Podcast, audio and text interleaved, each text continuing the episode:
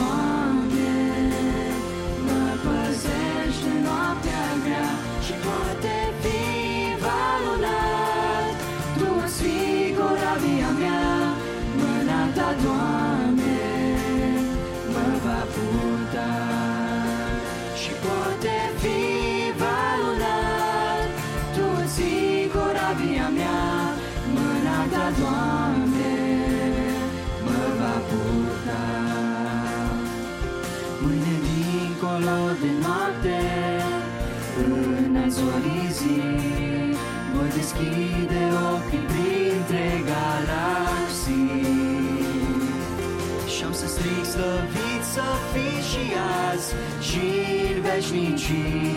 Mâna mea vreau să țin în mâna ta, mâna ta, Doamne, m-a scăpat din noaptea grea. Mâna ta, Doamne, mă păzește noaptea grea și poate fi valunat, tu ții corat ta, Doamne, mă va purta și poate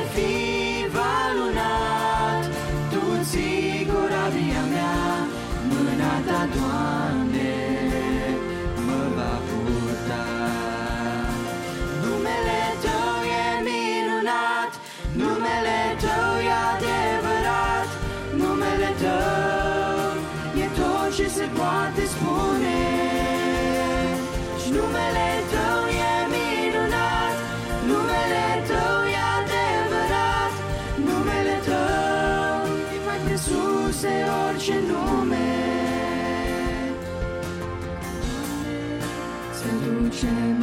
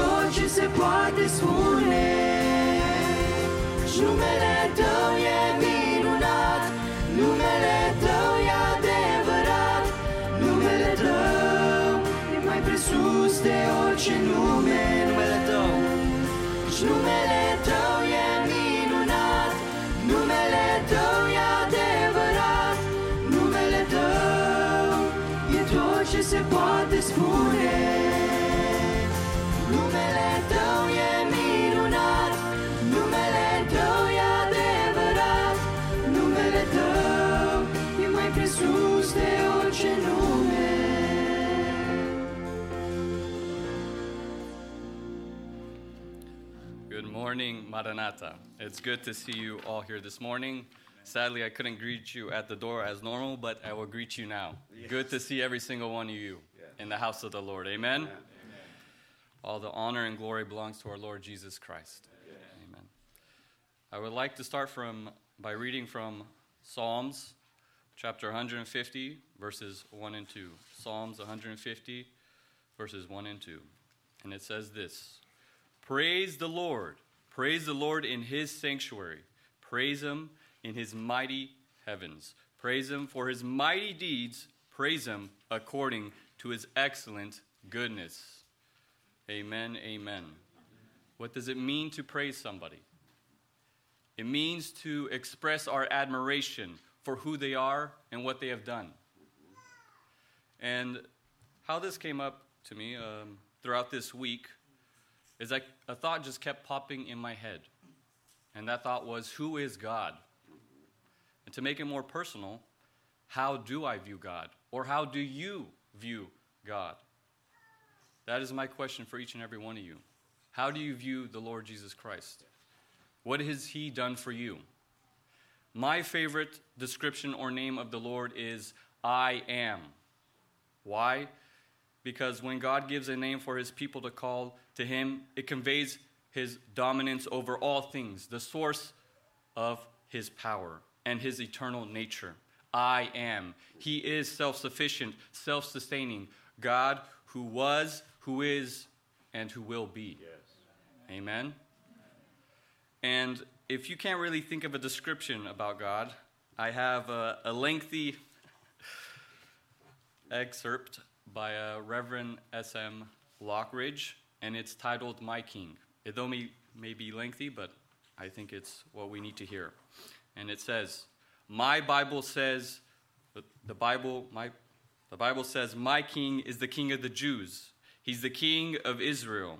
He's the King of righteousness. He's the King of the ages. He's the King of the heavens. He's the King of glory. He's the King of kings. And He's the Lord of lords. That's my King. I wonder, do you know Him?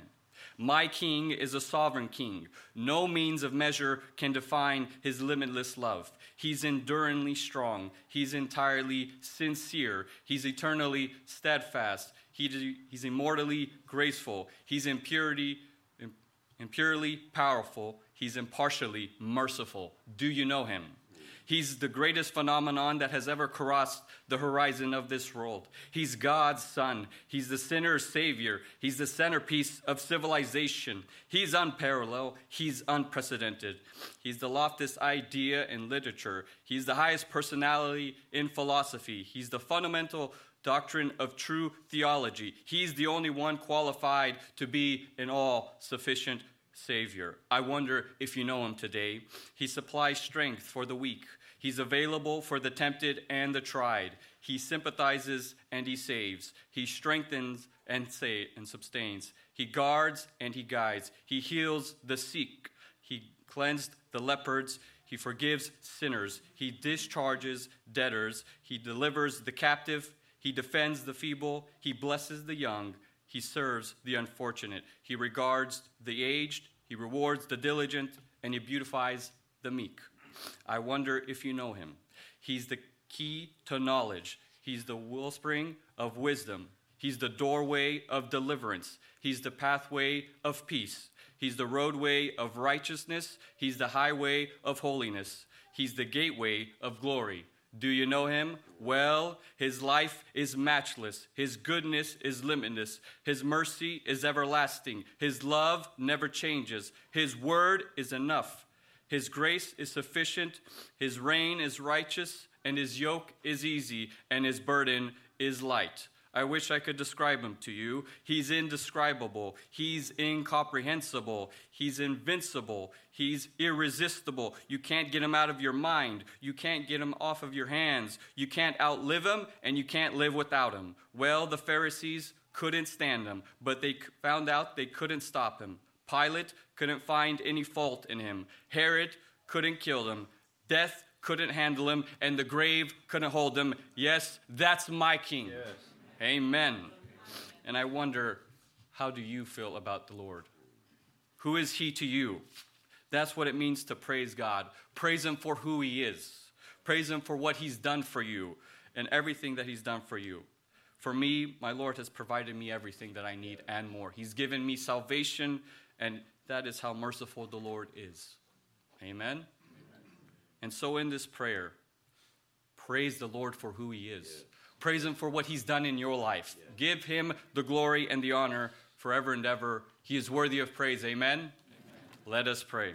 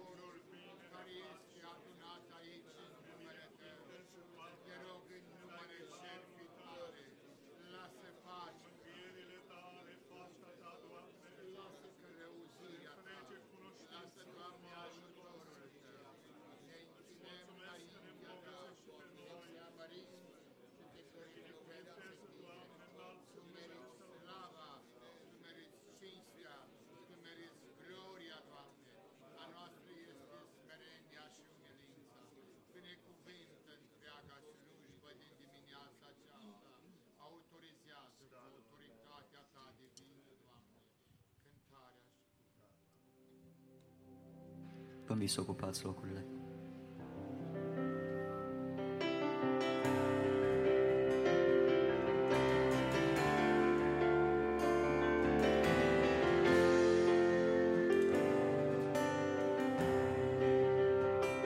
Ce mare ești tu, ce mare e mila ta, ce mare e tot ce faci tu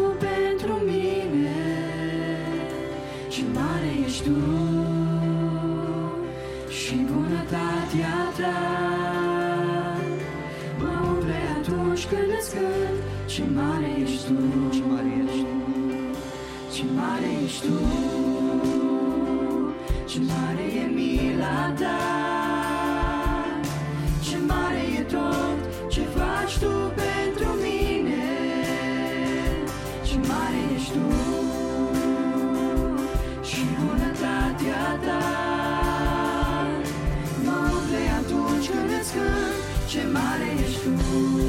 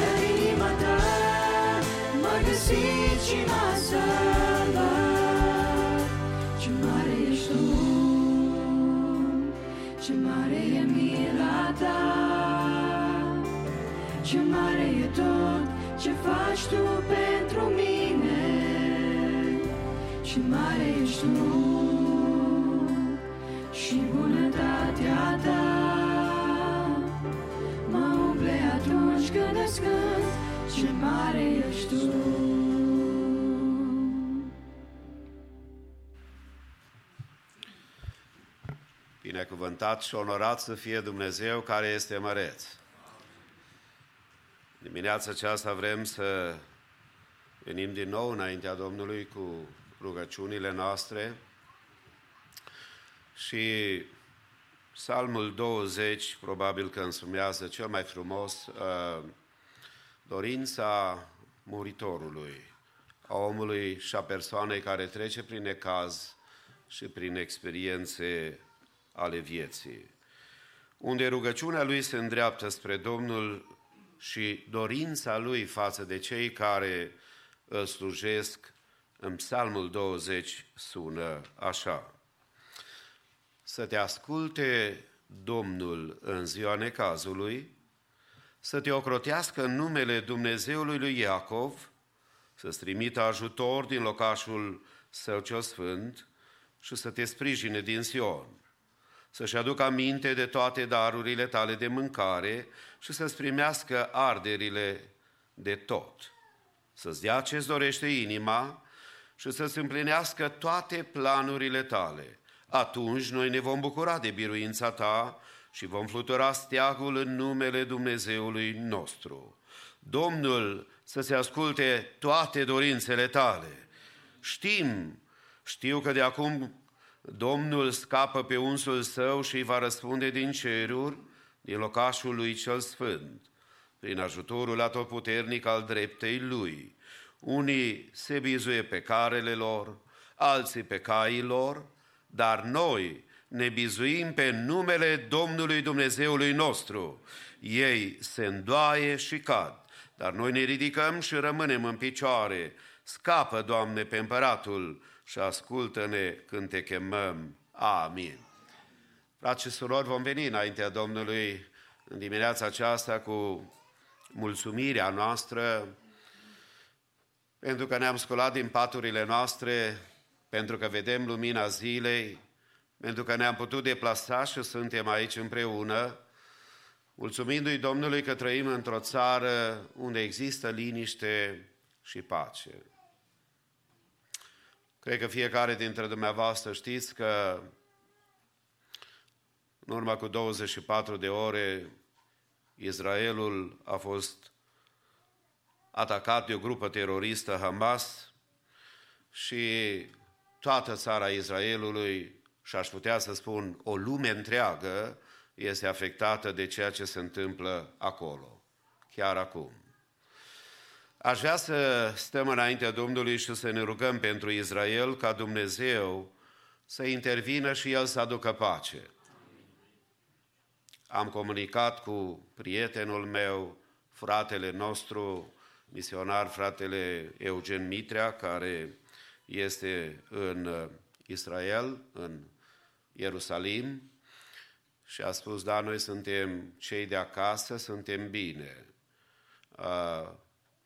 dar fiul nostru este în armată. Și ținem legătura cu el pentru că situația este extrem de critică și cel care poate să păzească este Dumnezeu. Aceasta, de fapt, a fost dorința majorității celor cu care am vorbit când am fost în Israel ultima dată și am spus noi, da, suntem bine, mulțumim Domnului, dar o rugăciune permanentă pentru care o avem înaintea lui Dumnezeu este cea față de copiii noștri care sunt în armată, care sunt într-un pericol iminent, oricând poate să apară, să izbucnească o problemă și iată că uh, o lume întreagă este afectată. ONU se va întâlni chiar astăzi să discute despre situația Israelului. Noi poate că vom gândi, dar ce are de a face o situație internațională cu mine în Sacramento, care totul e liniștit, totul este ok, avem o datorie sfântă să ne rugăm pentru Israel, să ne rugăm pentru creștinii de acolo și mai mult să ne rugăm pentru lumea în care noi trăim. Dumnezeu să aducă pace. Apoi, uh, stimații mei, aș vrea să ne rugăm pentru conferința de tineret de pe Coasta de Vest pentru anul 2024, uh, săptămâna în care s-a scurs, am semnat contractul cu Jesup University uh, în mod oficial pentru închirierea facilităților unde vrem să avem această conferință. Da, e mai anul viitor, dar cred că rugăciunile noastre pot să îndrepte spre Domnul chiar de pe acum. Ne rugăm ca Dumnezeu să binecuvinteze generația tânără.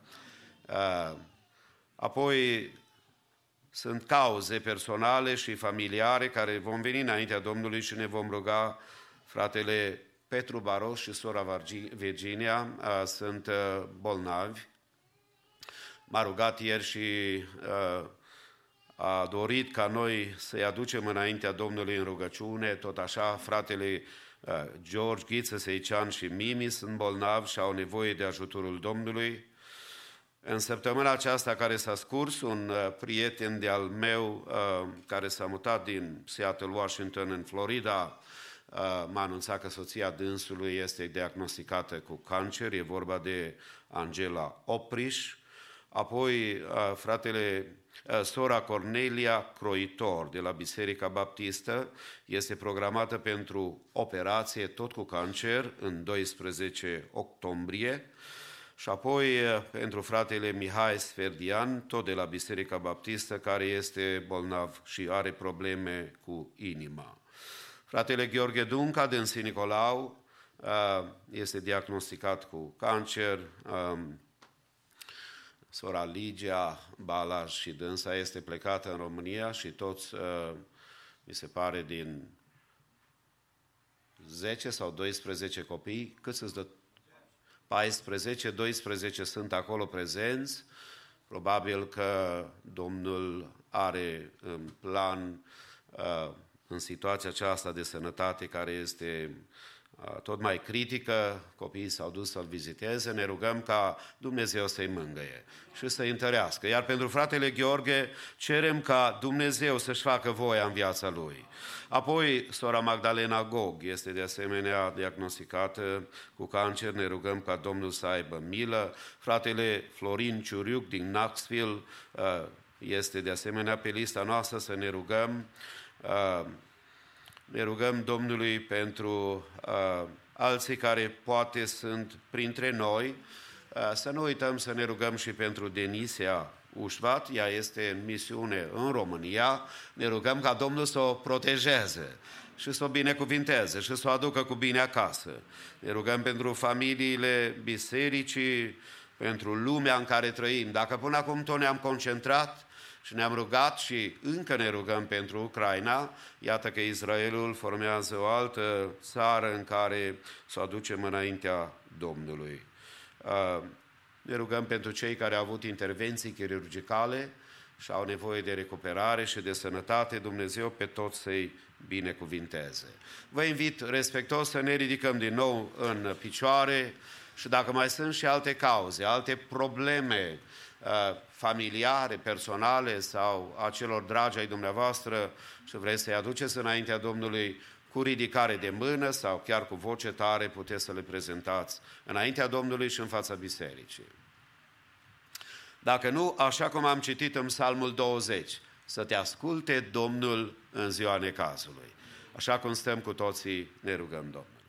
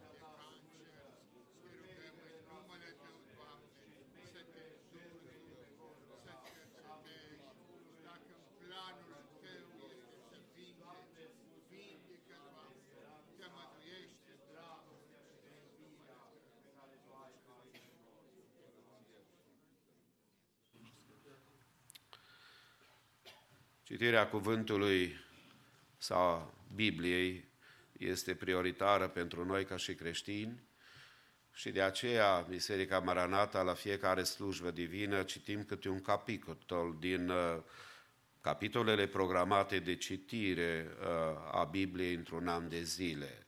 Uh, am finalizat duminica trecută cu Vechiul Testament și din duminica aceasta vom citi din Noul Testament, programat pentru ziua de azi, avem Matei, capitolul 18, îl invit pe Sam Toderean să vină să citească în limba engleză și vă rugăm să urmărim cuvântul Domnului.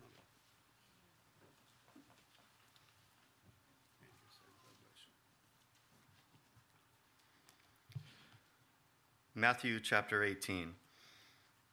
At that time, the disciples came to Jesus, saying, Who is greatest in the kingdom of heaven? And calling to him a child, he put him in the midst of them and said, Truly, I say to you, unless you turn and become like children, you will never enter the kingdom of heaven. Whoever humbles himself like this child is the greatest in the kingdom of heaven. Whoever receives one such child in my name receives me, but whoever causes one of these little ones who believes in me to sin, it would be better for him to have a great millstone fastened around his neck and to be drowned in the depth of the sea. Woe to the world for temptations to sin, for it is necessary that temptations come, but woe to the one by whom the temptation comes. And if your hand or your foot causes you to sin, cut it off and throw it away. It is better for you to enter life to enter life crippled or lame than with two hands or two feet and be thrown into eternal fire. And if your eye causes you to sin, tear it out and throw it away.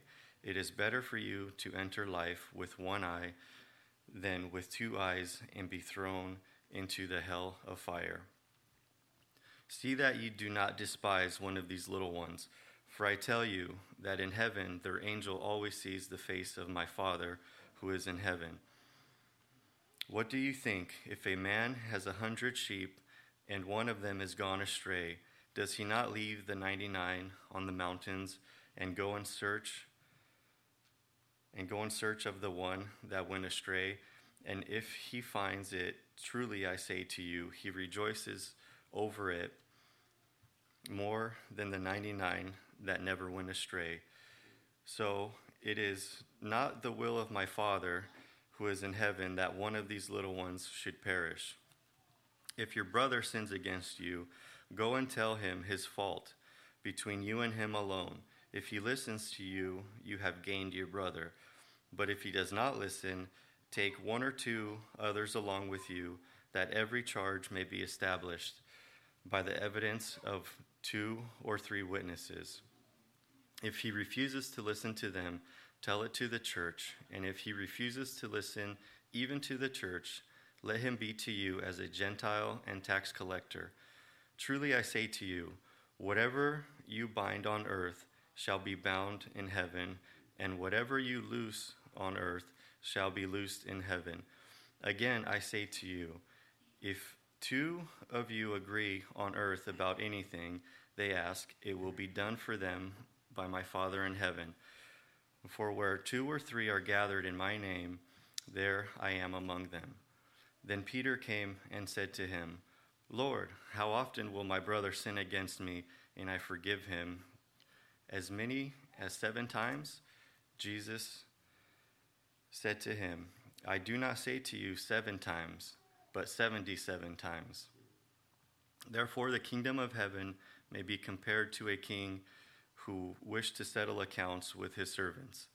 When he began to settle, one, of, one one was brought to him who owed him 10,000 talents. And since he could not repay, his master ordered him to be sold with his, with his wife and his children and all that he had, and payment to be made. So the servant fell on his knees and implored him, Have patience with me, and I will pay you everything. And out of pity for him, the master of the servant released him and forgave him his debt. But when that same servant went out and found one of his fellow servants who owed him a hundred denarii, he, he's, and seizing him, he, he began to choke him, saying, Pay what you owe, and pay what you owe. So his fellow servant fell down and pleaded with him, Have patience with me, and I will pay you. He refused and went to and went and put him in prison until he should pay the debt. When his fellow servants saw him, saw what he had taken place, he, they were greatly distressed, and they went and reported to their master all that had taken place. Then his master summoned him and said to him, "You wicked servant, I forgave you all that you all that you debt, all your debt because you pleaded with me. And should you have not had mercy on your fellow servant, as I had mercy on you? And in anger, his master delivered him to the jailers until he should pay all his debt. So also my heavenly Father will do to every one of you if you do not forgive your brother from your heart. Amen. Corul mix laudă numele Domnului, un solo prin Grace Dunn și apoi uh, Youth Choir spre lauda Domnului. Uh, înainte să ocupați locurile, vă rugăm să luați câteva clipe, salutați pe cei din jurul dumneavoastră, dacă nu vă cunoașteți, faceți cunoștință și Dumnezeu să ne binecuvinteze.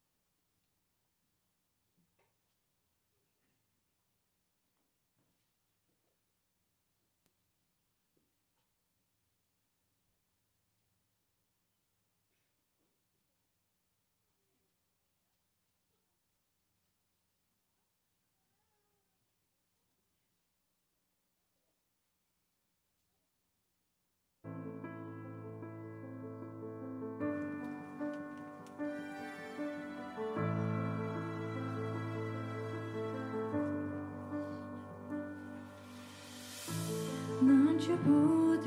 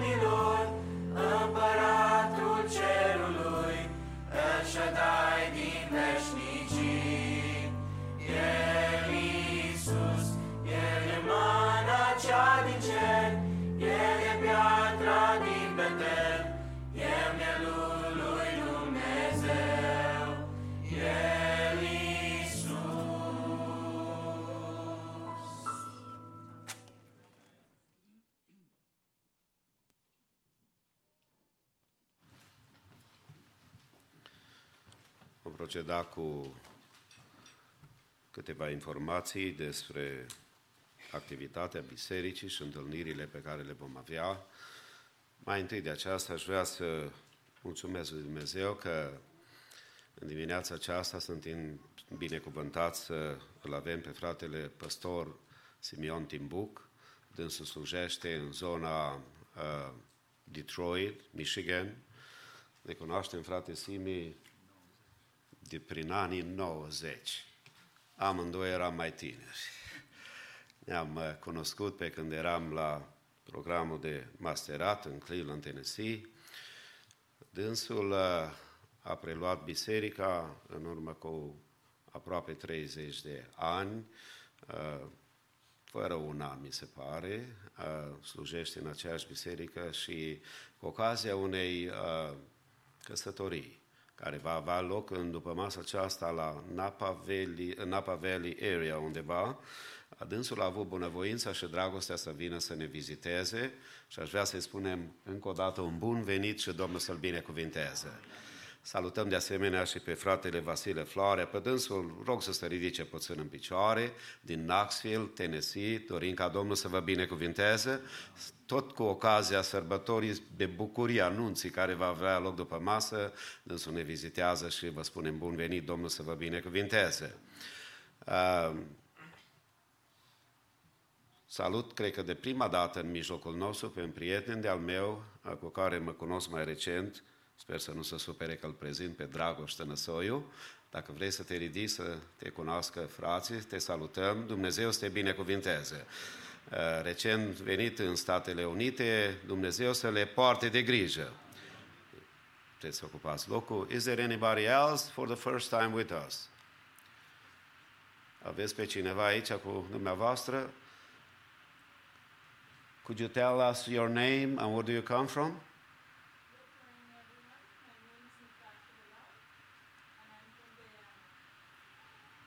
Haideți să-i spunem bun venit. Welcome. Haideți să spunem tuturor bun venit. Domnul să vă binecuvinteze. Anybody else for the first time with us? Români, englezi, americani, germani, austrieci, orice nație sunteți bineveniți. We'd like to welcome every one of you this morning. Um, Vreau să mulțumesc uh, departamentului de muzică pentru săptămâna care s-a scurs. În fiecare seară am avut timp de părtășie în rugăciune, uh, grupurilor care s-au ocupat de partea muzicală, uh, cei de la sound și projection ne-au ajutat, Dumnezeu să-i binecuvinteze. După masă, cu ajutorul Domnului, la ora 6, următoarea slujbă divină bisericii, fratele păstor Romeo Pele, așa cum ați fost anunțați, urmează să fie în mijlocul nostru. În săptămâna aceasta în care am intrat, apoi mâine seară, la ora 7, avem timp de rugăciune, miercuri, întâlnirea bisericii de peste săptămână cu slujbă divină și închinare, frați care ne vor vizita. Apoi, începând de joi, deci miercuri sau joi, seara și vineri nu vor mai avea loc activități aici la biserică, pentru că sâmbătă avem uh, uh, benefit dinnerul care îl avem o dată pe an și avem nevoie să eliberăm uh, toate scaunele, băncile din local ca să putem să le amenajăm pentru uh, sâmbătă. La ora 5 după masă, benefit dinner, Vă așteptăm pe fiecare din dumneavoastră, vom avea o masă festivă, părtășie și apoi de asemenea gândul este de susținere a proiectului și a noi clădiri uh, pentru biserică. Vreau să mulțumesc Domnului pentru dumneavoastră și dedicația pe care ați demonstrat-o în decursul anilor.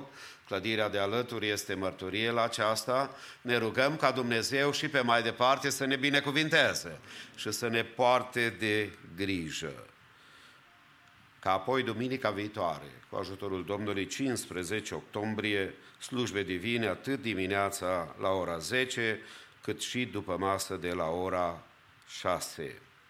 Înainte ca să ne închinăm împreună cu corul mix și youth choir, worship team, pregătindu-ne să ascultăm cuvântul Domnului, vom face uh, de asemenea și închinarea noastră cu darurile noastre de bunăvoie. În timp ce cântăm Domnului o cântare în comun, uh, vom uh, face colecta. Frații care sunt uh, responsabili cu ridicarea colectei, rugăm să ne ajute, iar dumneavoastră, în numele Domnului, vă mulțumim pentru toată donația dumneavoastră, Dumnezeu să vă binecuvinteze.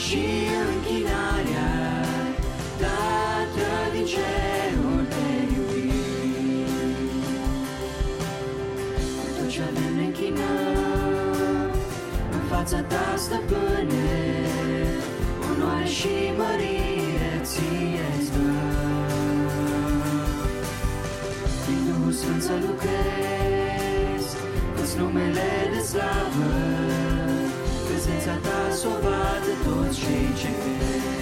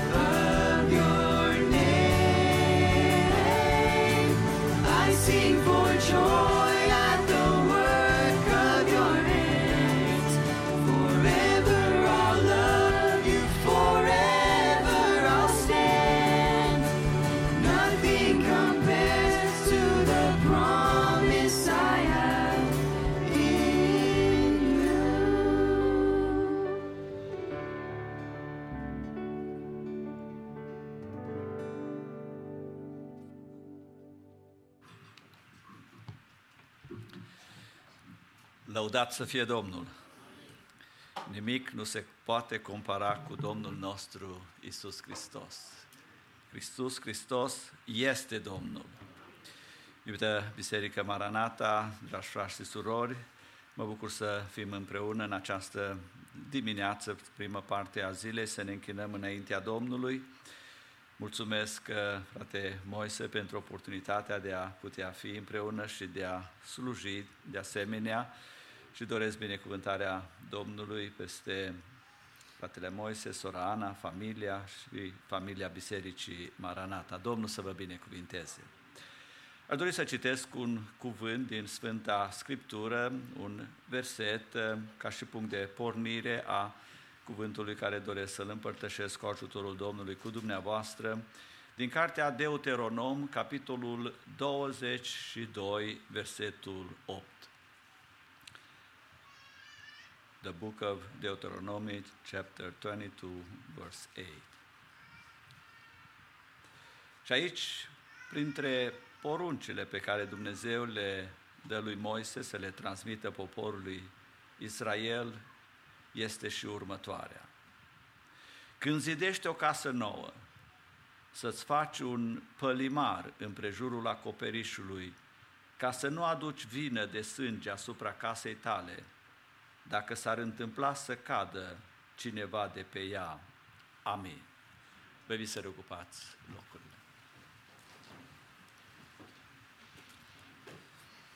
Așa cum uh, spuneam, uh, mulțumesc Domnului de posibilitatea de a fi din nou împărtășie cu dumneavoastră și de a ne închina Domnului împreună. Mulțumesc uh, corului tinerilor, grupului de laudă care ne-au condus și au laudat pe Domnul și am avut această binecuvântată părtășie împreună. Sunt, cum spunea fratele Moise, aici în zona dumneavoastră, cu ocazia unei nunți, un tânăr de la noi din biserică, și-a dus mireasă din România și uh, au hotărât să aibă serviciu de nuntă, căsătoria, uh, aici în uh, Napa Valley, uh, această zonă a strugurilor, nu? Cum se mai spune, și uh, noi am venit de la Detroit, de la Knoxville, fratele Valley cu soția dânsului, um, alți frați și surori, chiar de aici din Sacramento, din Portland, din România, pentru a fi uh, la această bucurie, sărbătoare, care dorim să fie binecuvântată pentru tineri și pentru toți ceilalți. Vă aduc salutări pline de dragoste în numele Domnului Iisus Hristos. Am împărtășit cu biserica faptul că prin ajutorul Domnului vă fi dimineața aici. Mai sunt alți frați și surori de la Biserica Bethesda din Metro Detroit în zonă, la o altă nuntă care a avut loc chiar ieri și fratele Romeo Pele a fost, care va fi de seară aici, socru mic, cum se spune la noi în tradiția românească și dorim și pe dâns și Domnul să-i binecuvinteze. Cu ocazia aceasta vă lansez uh, o invitație și cred din cele cunoscute, fratele Moise va putea să fie prezent uh, în două săptămâni uh, de ieri. Cu ajutorul Domnului vom avea o sărbătoare la Detroit, centenarul penticostal român de aici din Statele Unite și se consideră după mărturiile istorice, să zic așa, că Eh, primii credincioși români penticostali au fost în zona Detroit și eh, chiar au eh, avut impact, să zic așa, asupra mișcării penticostale din România. Cred că majoritatea dintre dumneavoastră, cei adulți, ați auzit de fratele Pavel Budeanu, care fiind în zona Detroit și Akron, Ohio, a ajuns să cunoască pe Domnul în uh, lucrarea Duhului Sfânt, botezuri cu Duhul Sfânt, vindecări divine și a scris uh, fratelui Bradin uh, la Păuliș despre ceea ce se petrecea aici în Statele Unite, mișcarea Azusa Street și alte lucrări pe care Duhul Domnului le făcea și fratele Bradin avea soția bolnavă în perioada aceea și au crezut cele scrise, s-au rugat Domnului și Domnul a făcut o minune de vindecare în viața sorei Persida sau Sida prescurtat și de asemenea botezat-o cu Duhul Sfânt, prima persoană recunoscută oarecum botezată de Domnul cu Duhul Sfânt și apoi de aici, de la acest firicel de apă, a curs și a devenit un fluviu sau chiar o mare. Uite, suntem și în Sacramento și la Detroit, și ne bucurăm de Harul lui Dumnezeu uh, în direcția aceasta. Vă așteptăm cu drag să celebrăm lucrările Domnului, să ne bucurăm de Harul Domnului și să ne încredințăm pe brațul Domnului pentru următoarea sută de ani, cei care vor ajunge până atunci. Vă invit să veniți la aceasta, că nu știu dacă veți prinde pe a doua. Astfel, uh, Domnul este Cel care ne binecuvântă, chiar în mijlocul situațiilor care le cunoaștem și erau amintite aici de fratele Moise, Israel, Ucraina și multe alte lucruri. Domnul dă și bucurii copiilor săi și El este Jehova Ire, Domnul care poartă de grijă și îi slăbim numele pentru aceasta. Aș dori cu ajutorul Domnului să privim în Cuvântul lui Dumnezeu și de asemenea și în experiența noastră de viață în a îndrepta atenția înspre viața de familie.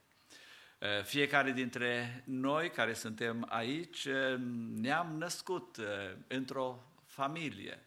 Într-o familie mai mică sau într-o familie mai mare, suntem produsul unei iubiri, aș putea să spun, și Dumnezeu ne-a binecuvântat apoi la rândul nostru ca să formăm familii, cei care suntem deja căsătoriți. Și am harul de a fi născut într-o familie, într-o familie, prin primul copil la început, m-am bucurat nu prea mult de lucrul acesta, un an și patru luni, că a venit fratele meu după mine și apoi nu ne-am bucurat prea mult noi doi, că a venit o soră și încă o soră, până la urmă șapte surori după noi, și apoi au mai venit, nu s-au oprit aici binecuvântarea și Domnul a mai binecuvântat cu doi copii, doi băieți, apoi a mai venit încă o soră și după aceea au mai venit încă patru băieți. Și astfel, în total, am ajuns o băieți și o fete.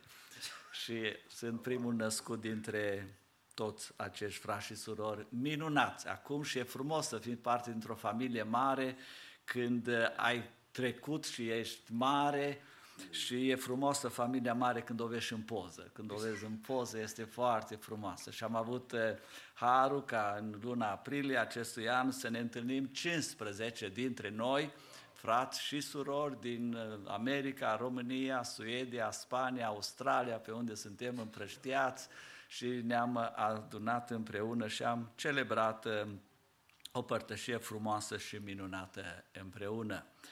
Eh, viața de familie este o viață frumoasă, o viață și cu greutăți, și cu provocări, și eh, o viață care Dumnezeu a rânduit pentru noi nu să fie familie, așa cum cunoaștem din cuvântul lui Dumnezeu și El a așezat eh, prima familie într-o grădină, într-o grădină frumoasă, într-o grădină plăcută, Eden chiar aceasta înseamnă plăcut, într-o grădină minunată unde totul era în armonie și era frumos. Și Dumnezeu a așezat acolo prima pereche, eh, prima familie, spunându-le câteva lucruri. Noi ne concentrăm adeseori asupra unuia dintre aceste lucruri și în special în partea negativă, să zic așa, a ceea ce Dumnezeu a spus eh, în ceea ce le-a zis să nu facă, să nu mănânce din pomul care era în mijlocul grădinii. Dar înainte de aceasta Dumnezeu le spusese lui Adam în primul rând și apoi și uh, soției sale Eva să facă două lucruri. Unu, să lucreze grădina și să păzească grădina. Două lucruri. Să o lucreze, să o întrețină, să o îngrijească, pentru că astfel grădina să fie frumoasă, să arate bine, să aducă rod, să se bucure de ea și să o păzească. Chiar dacă în timpul acela am fi putut spune că nu era niciun pericol. Uh, totul era frumos, totul era în armonie, totul era uh, minunat uh, în grădina respectivă. Însă Dumnezeu de atunci a știut că este un pericol pentru grădină și vedem puțin mai târziu că acest pericol a ieșit la suprafață. Nu știm cât de bine a lucrat Adam grădina, nu ni se spune, dar știm că din nefericire nu a păzit-o bine. Pentru că, iată, după câtva timp, o perioadă, nu știu exact cât a fost aceasta, pericolul nu este nici măcar la marginea grădinii, ci pericolul este chiar în mijlocul grădinii și acest pericol este reprezentat printr-un șarpe, care spune despre el că era șiret viclean cu alte cuvinte, adică la suprafață părea ceva plăcut, părea ceva interesant, părea ceva curios, părea ceva care atrăgea atenția. Și astfel a atras atenția Evei și s-a apropiat de el și au început să intre într-o conversație unul cu celălalt și acest șarpe, prin șiretenia lui, prin viclenia lui, a stârnit curiozitatea Evei, a stârnit și nemulțumirea ei, aș putea să spun, pentru că dorea să fie mai mult decât era la momentul respectiv. Dorea să fie ca Dumnezeu, pentru că așa îi se spusese și a mâncat din ceea ce îi era interzis. Dacă atunci a fost acel pericol și șarpele reprezintă pe diavolul, cum ni se spune în Sfânta Scriptură, și astfel a intrat păcatul în lume și păcatul a ajuns asupra tuturor oamenilor și odată cu păcatul a intrat boala, suferința și în final moartea pe care le gustăm fiecare dintre noi într-o formă mai mare sau mai mică. Deci dacă atunci a fost acest pericol pentru prima familie, iată că Dumnezeu în acest pasaj care l-am citit eh, spunea poporului evreu cu 3000 și ceva de ani în urmă, atenție, când vă zidiți o, o casă, să fiți atenți că sunt pericole pentru casa voastră pe care o zidiți. Acum, eh, în Orientul Mijlociu, unii ați fost, cum spunea fratele Moise, a fost chiar de mai multe ori, am avut și eu privilegiu de a merge, Eh, multe case sunt eh, cu acoperișul flat, cum se spune, drept. Și vedem din Sfânta Scriptură că acoperișul era folosit de către oamenii de atunci în mai multe scopuri. Unul dintre scopuri era tocmai pentru a avea o părtășie, a bea ceaiul, să zicem așa, a sta de vorbă unul cu celălalt, a servi o gustare. Uh, este folosit uh, mai târziu în Sfânta Scriptură, ni se spune chiar pentru un loc de rugăciune. Vedem în Cartea Faptele Apostolilor că uh, un om al lui Dumnezeu în capitolul 10 era pe acoperiș și se ruga lui Dumnezeu și acolo Dumnezeu îi vorbise despre ceea ce avea să fie și numele acestui apostol este Petru.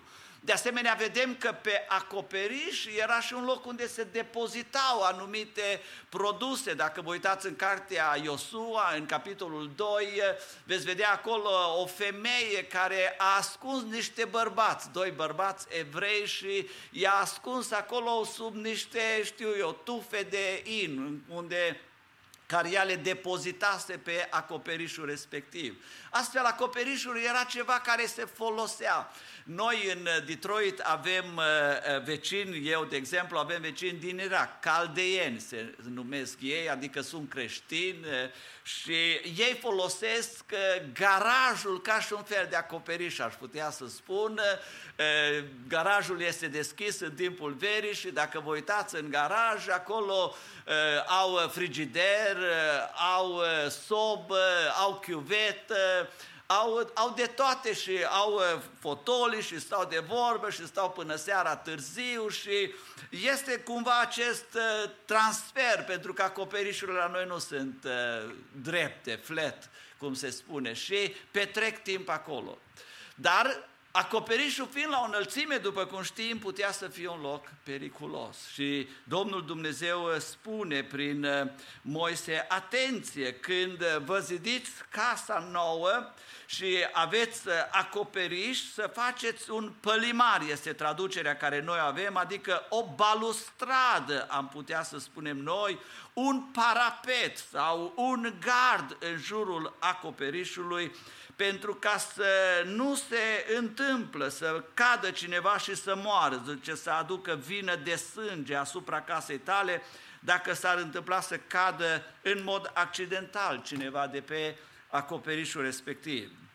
Acum, în Sfânta Scriptură, aceste imagini care sunt, în primul rând, naturale și fizice, ele pot să fie înțelese uneori și în mod spiritual. Și, de exemplu, în cartea Psalmilor, Psalmul 127, eh, ni se spune că dacă nu zidește Domnul o casă, degeaba lucrează cei ce o zidesc.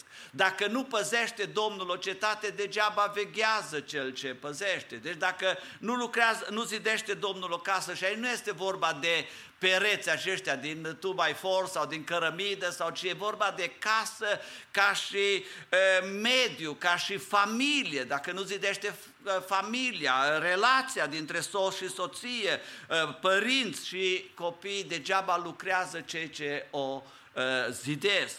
Și de asemenea, noi cunoaștem din Cuvântul lui Dumnezeu și din experiența de viață că există multe pericole pentru viața noastră și în zilele noastre de astăzi, dacă omul ca individ este asaltat, dacă biserica este asaltată, credința în Dumnezeu este atacată, ehm, cea mai atacată instituție, aș putea să spun astăzi, este familia.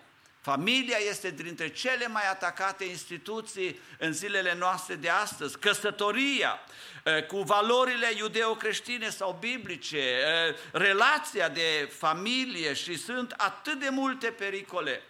Și suntem puși în, în, în situația să ne întrebăm cum să ne protejăm casa noastră. Că acesta este gândul lui Dumnezeu. Protejați-vă casa, protejați-vă familia.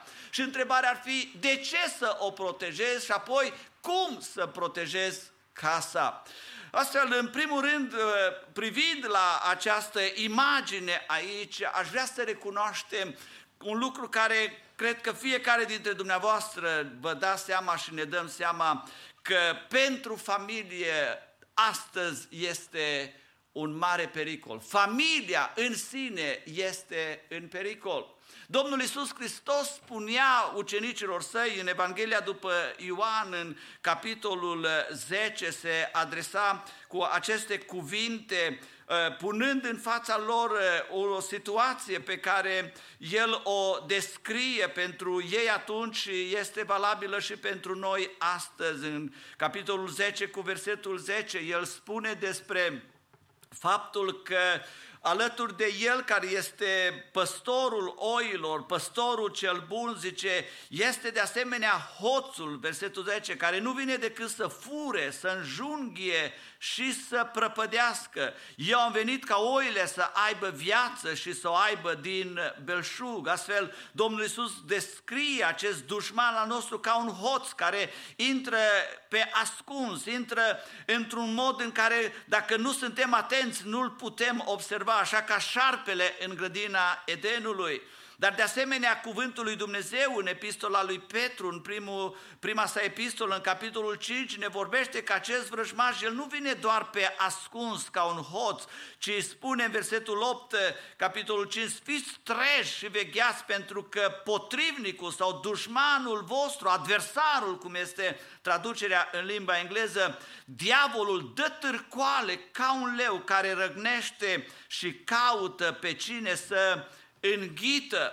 Este acest hoț care caută să vină, să să fure, spune, să înjunghie, să prăpădească, să distrugă. Este acest dușman adversar al nostru care caută să vină și să ne intimideze, răgnind ca un leu, ca să ne sperie, să ne umple de frică, să ne umple de groază.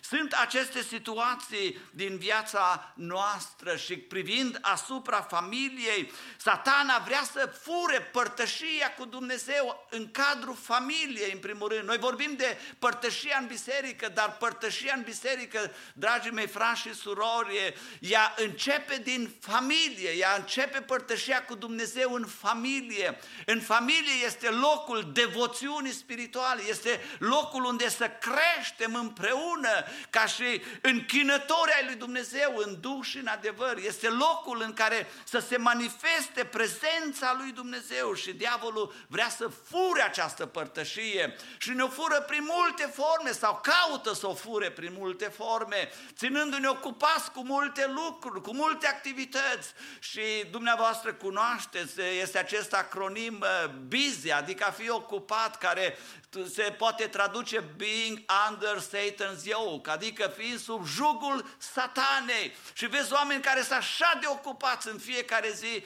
dar uh, de multe ori fără spor. Sunt fără spor. Aleargă de dimineața și până seara. Psalmul 127 spune aceste cuvinte, trezirea dis de dimineață și culcarea târziu, obositor. Nu, Dumnezeu este pentru muncă. Sfânta Scriptură ne încurajează să muncim, dar trebuie făcută cu măsură, pentru că doar munca de dragul muncii sau de dragul, știu eu, a unei competiții cu cineva nu este sănătoasă ea trebuie să fie îmbinată în mod armonios cu celelalte activități și în mod special cu relația noastră cu Dumnezeu.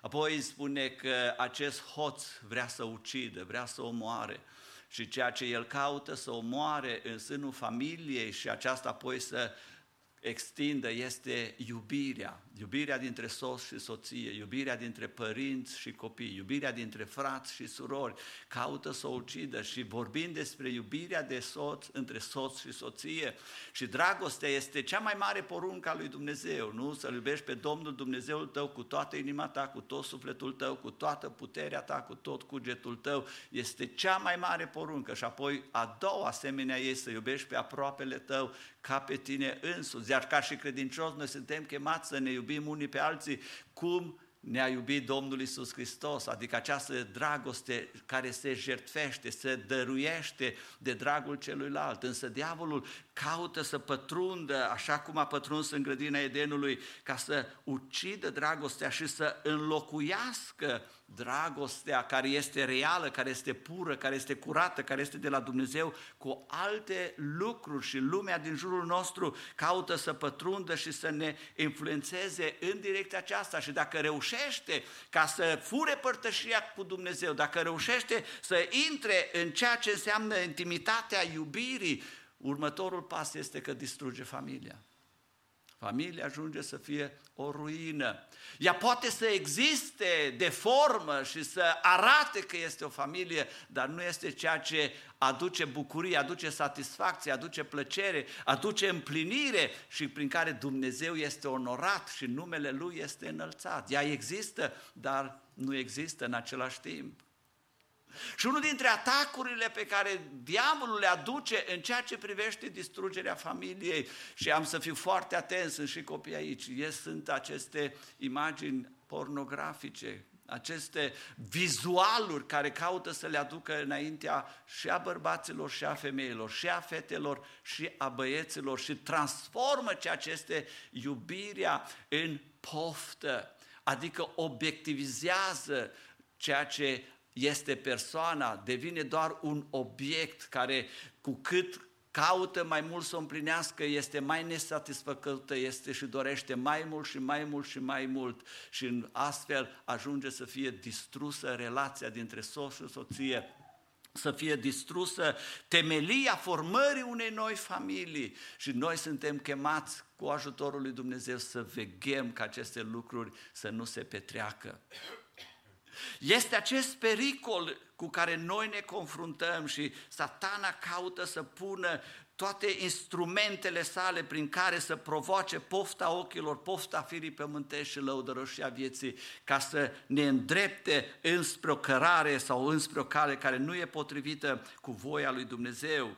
Prin eh, mass media, prin social media, prin eh, cinematografie, prin video, prin eh, internet, prin aceste aplicații care sunt în zilele noastre de astăzi și care nu sunt doar pentru tineri, începând de la TikTok și de la la Instagram și de la Facebook și de la toate celelalte forme care există, uh, Snapchat și așa mai departe, prin acestea există această inducere în mintea oamenilor, a tinerilor și a adulților și jocurile video pe internet și alte și alte forme prin care adulții găsești că stau seara târziu, în loc să stea soțul cu soția, ca să stea de vorbă, să aibă comuniune împreună, să aibă părtășie împreună, în rugăciune și părtășie aceea ca și om oameni între ei, soț și soție, petrece în fața televizorului ore întregi, în fața internetului, în fața tabletelor, a smartphone și alte și alte lucruri. Și când e să fie comuniunea, ea nu mai este.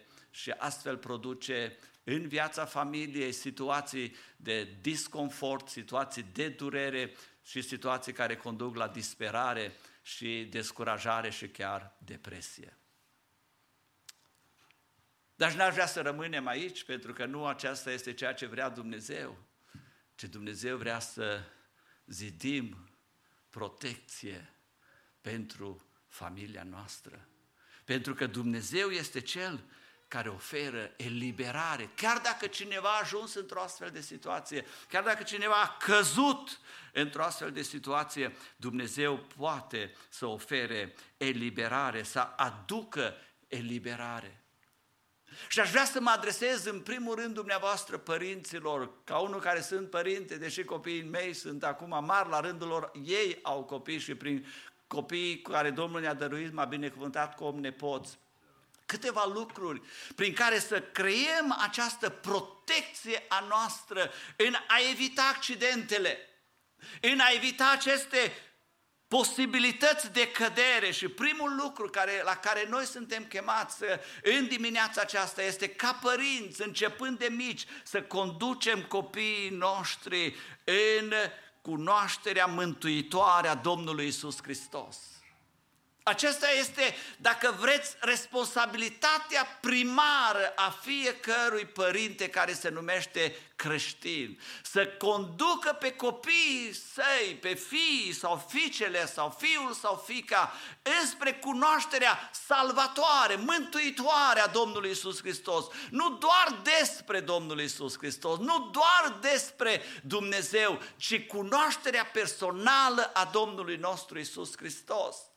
Am această experiență în viața mea de copil când eram, v-am spus, o familie numeroasă și la un moment dat eram 10 copii și doi adulți într-o casă de 4 metri jumate pe 4 metri jumate. Dar acolo, crescând, credința autentică, reală, am primit-o de la părinți.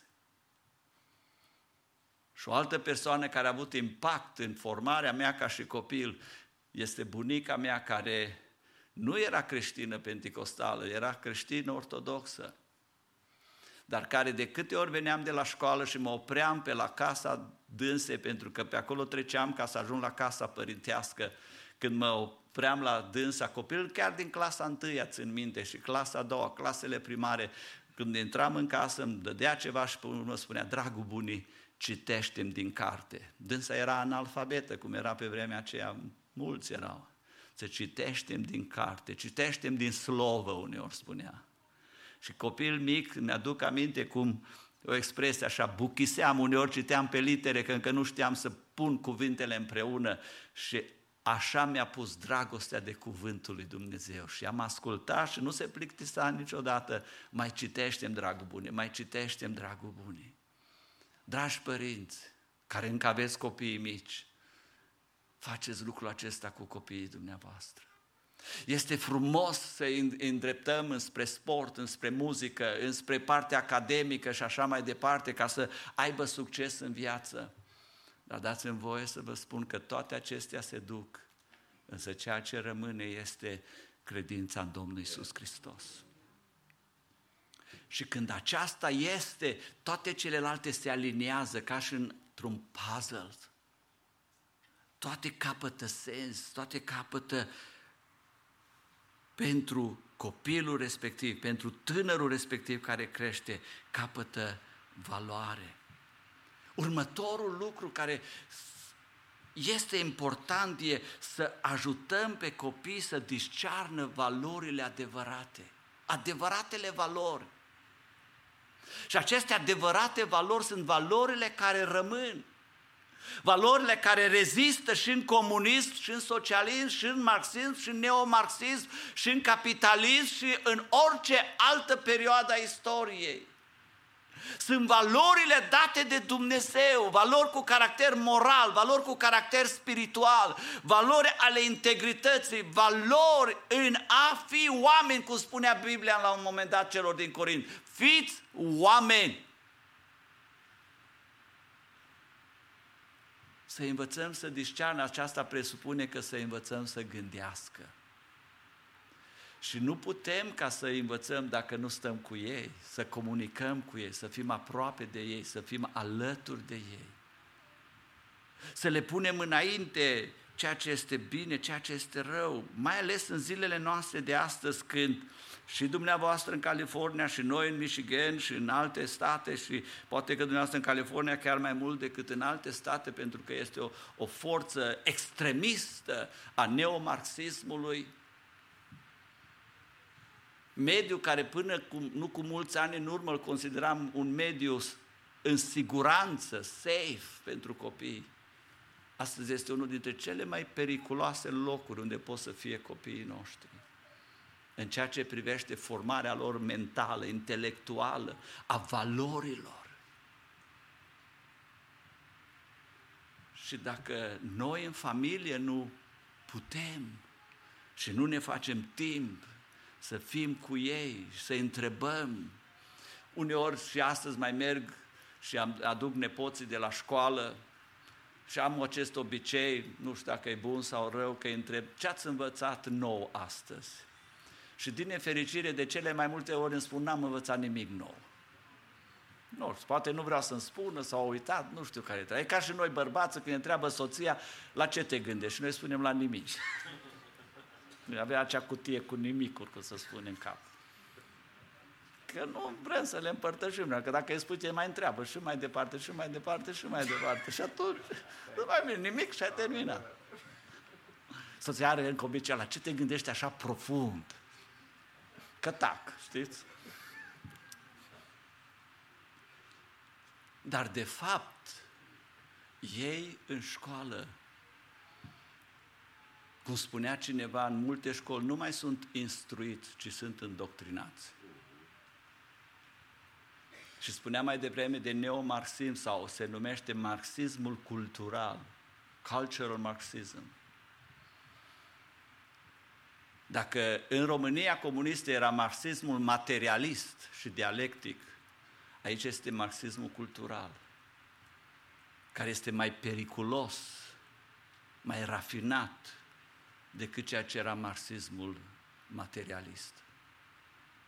Și picătură cu picătură să pune în mintea copiilor noștri și a nepoților noștri, nepotul cel mai mare are 17 ani, o travă diavolului. Desigur că uneori putem să ajungem să fim descurajați, dar nu descurajați niciodată, pentru că cel ce este în noi e mai tare decât cel ce este în lume.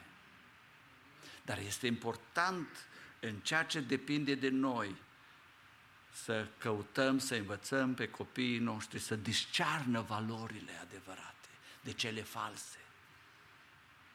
Să învățăm pe copiii noștri principiul purității.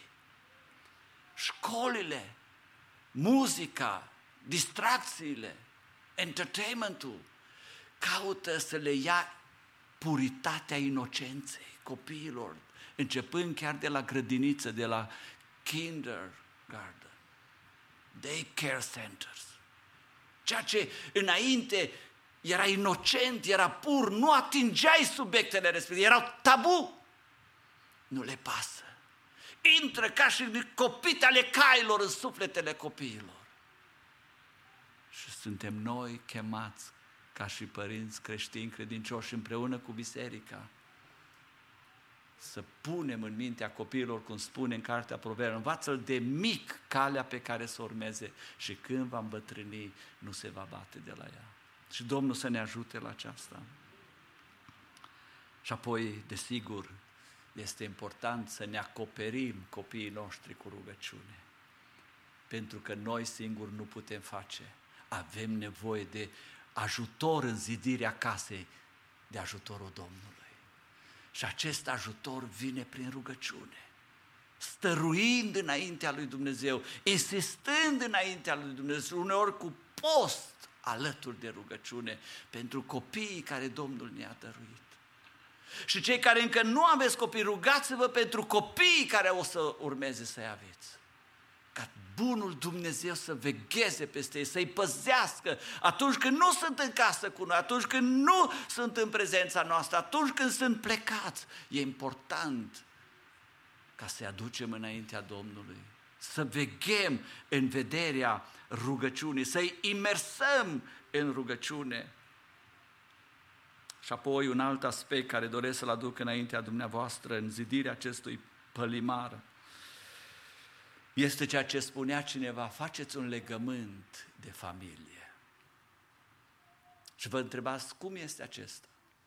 Știți dumneavoastră că industria cinematografică și apoi și celelalte industrii de entertainment, de distracții, au introdus această noțiune de evaluare a filmelor și chiar a muzicii cu anumite litere, începe cu G, care înseamnă General Public, înseamnă cu, apoi continuă cu PG, Parental Guidance, PG-13, adică Parental Guidance până la vârsta de 13 ani și apoi merge la R.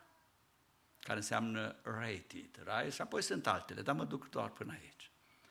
Știți care este minciuna diavolului în toată lucrarea aceasta și ceea ce el caută să producă prin aceste gradări? O mărturisire, dar nu o spuneți la nimeni. Când eram copil, unul dintre lucruri care doream era să fiu mare și te vedeai că ești un copil mare, ca băieț, nu știu la fete, dar ca băieț te vedeai că ești un copil mare dacă ajungeai să iei o țigară în gură și să fumezi. Pentru că doar oamenii mari fumau. Și doreai lucrul acesta. Și pe la vârsta de 8-9 ani, aici mărturisirea principală, soția știe, dacă îi spuneți, ok. Am fumat. Chiștoc, dacă știți ce înseamnă. Și când am tras fumul ăla în piept, ca un naiv și așa, a intrat și pe urmă a ieșit cu niște tuse din aia așa foarte puternică. Și am zis, nu mai pun țigară în gura mea. Și n-am mai pus prin harul Domnului. Dar ce vreau să spun cu aceasta? Care este ideea în aceste evaluări? O, acum sunt mic, dar o să cresc mare și o să le pot vedea. Poate că stai uneori la televizor și te uiți la ceva și vine copilul și îi spui du-te, du-te de aici, că nu-i pentru tine, e pentru oameni mari. Știți ce semănăm în mintea copilului? A, a, nu pot acum, dar cresc și eu mare. Și atunci o să mă pot uita. Atunci o să pot vedea. Atunci o să pot asculta. Nu. No. Ideea este de a-ți aduce băiatul sau fetița lângă tine, de a te pune împreună și de a spune, dragul tati sau dragul mamei, haide să facem un legământ. Și acest legământ este următorul. Eu n-am să mă uit la nimic la care nu mă pot uita împreună cu tine. Și tu îmi promiți că n-ai să te uiți la nimic la care nu te poți uita împreună cu mine. Și se poate face chiar și în scris. Și se poate pune și data. Și se poate și semna. Și atunci eu ca tată. Și spunea cineva că nu doar să faci, iei poza băiatului sau a fetiței, că asta și așa o luăm, nu? Și a soției. Și o ducem cu noi. Și dacă mergem undeva, o punem poza în față. Și asta mi-aduce aminte că eu nu mă uit la nimic la care nu mă pot uita împreună cu fetița mea. Sau împreună cu soția mea.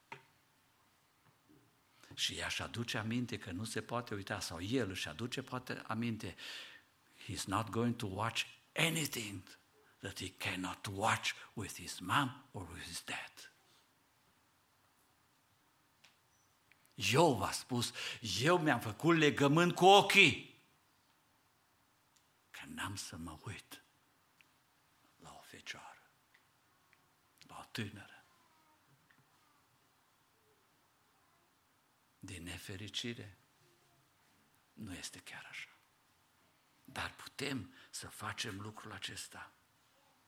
Și evident, să memorăm cuvântul lui Dumnezeu.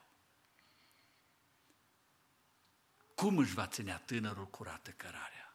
Îndreptându-se după cuvântul tău. Strâng cuvântul tău în inima mea ca să nu păcătuiesc împotriva ta. Este important de asemenea să creăm o atmosferă plăcută, evlavioasă în casa noastră. Ca ai noștri copii nu să tânjească să meargă în altă parte, ci să dorească să-i aducă pe alții în casă, pentru că în casa lor este plăcut. În casa lor este frumos. În casa lor este bine. Și aceasta presupune a îmbina împreună latura spirituală cu latura emoțională, cu latura e, relațională, cu zâmbete, cu râsete, cu ceea ce înseamnă o viață frumoasă. Pentru că ceea ce noi facem cel mai mult pentru copiii noștri este le creiem memorii. Și după ani de zile, cum spunea cineva, nu-și aduce aminte că la cuveta la care s-a spălat era din aur. Dar își aduce aminte că împreună cu familia a avut bucurie sau a avut necaz. Să creăm acest, această atmosferă. Și în final, să îndepărtăm tentațiile care ar putea să fie în viața copiilor noștri. În ceea ce înseamnă folosirea tehnologiei, de exemplu. Căutați laptop, desktop, tablete, să nu fie în dormitorul copiilor. Iar în cameră le puneți cu ecranul spre ușă, că atunci când dumneavoastră intrați, să vedeți ecranul. Chiar dacă vedeți spatele copilului, ok, vedeți ecranul. Apoi, și lucrul acesta nu o să placă la tineri deloc, cereți toate password-urile de la tehnologie, de la telefon, de la e-mails, de la tot ceea ce au. Și copiii mei au zis când le-am cerut, da, sale mele. Și am întrebat, dar cine le-a cumpărat? Cine le-a plătit? Păi, ei aveau obiceiul pe atunci încă să spună dumneata. Astăzi nu mai spun, spun tu. Nu vă fie groază. Dacă nu sunteți destul de familiar cu tehnologia, cereți să vă învețe și vă învață. Chiar dacă le dați ceva bani pentru asta. Că și așa le dați bani pentru multe lucruri. Dar este important să aveți acces, asta este ideea, la toate aplicațiile pe care le au. Și asta nu e spre răul lor, ci spre binele lor și spre fericirea lor. Și desigur, este important să vegheați asupra prieteniilor lor. Scanați-le calculatoarele, dar scanați-le și prieteniile. Pentru că prieteniile rele strică un caracter bun. Tovărășiile rele strică un caracter bun. Și dacă totul se întâmplă ceva, să cadă, să nu disperăm, ci să rămânem credincioși că Domnul va aduce izbândă, va da biruință și în final vom putea să spunem Domnului, iată-ne pe noi și copiii pe care ne-ai dat înaintea ta. Și Domnul să vă ajute, să mă ajute și să ne ajute pe toți. Amin.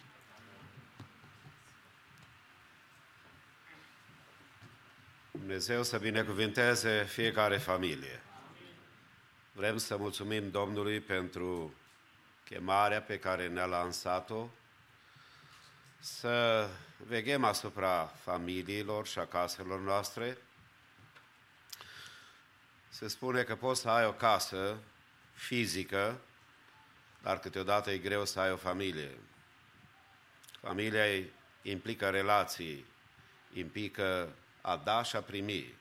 Și mulțumim Domnului pentru chemarea care ne-o face și de aceea venim la casa Domnului, pentru că își dorim familiile noastre să fie binecuvântate. Vom încheia slujba divină printr-o rugăciune și prin fratele Vasile Floare, rog să vină aici în față, să înalți o rugă pentru a ne încredința în brațul Domnului. Cu toți ne ridicăm în picioare, îl susținem în această rugăciune și Dumnezeu pe toți să ne binecuvinteze.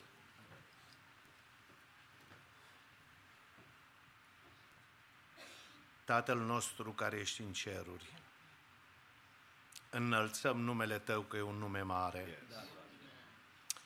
Îți mulțumim de prezența Ta în mijlocul nostru. Îți mulțumim că ești bun cu noi. Te rog în bunătatea Ta, fă cuvântul care l-am auzit, să-l aplicăm în viețile noastre, în casele noastre, să devenim oameni maturi și în final să ne bucurăm împreună cu casele noastre în împărăția Ta. Lasă binecuvântarea Ta în continuare peste noi toți. La despărțire fi cu noi, călăuzește-ne, ține-ne vegheator pe cale într-o vreme ca aceasta care nu-i ușoară. Vrem să sfârșim călătoria cu tine. Tată, primește mulțumirea și ne rugăm în numele Domnului Isus. Amin.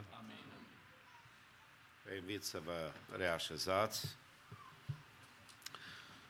În numele Domnului și a dumneavoastră, a Bisericii, vrem să mulțumim fratelui păstor Simi Timbuc, fratelui Vasile Floarea pentru vizita care ne-au făcut-o în călătoria care le este înainte. Zicem ca Domnul să-i binecuvinteze. Și că mai vor fi feciori care să vor vrea să căsătorească în California. Vă mai așteptăm. Dumnezeu să ne binecuvinteze pe toți, după ce aveți părtășie, dați mâna unii cu alții, biserica se liberează până după masă la ora 6, când cu ajutorul Domnului ne vom închina din nou împreună. Dumnezeu pe toți să vă binecuvinteze.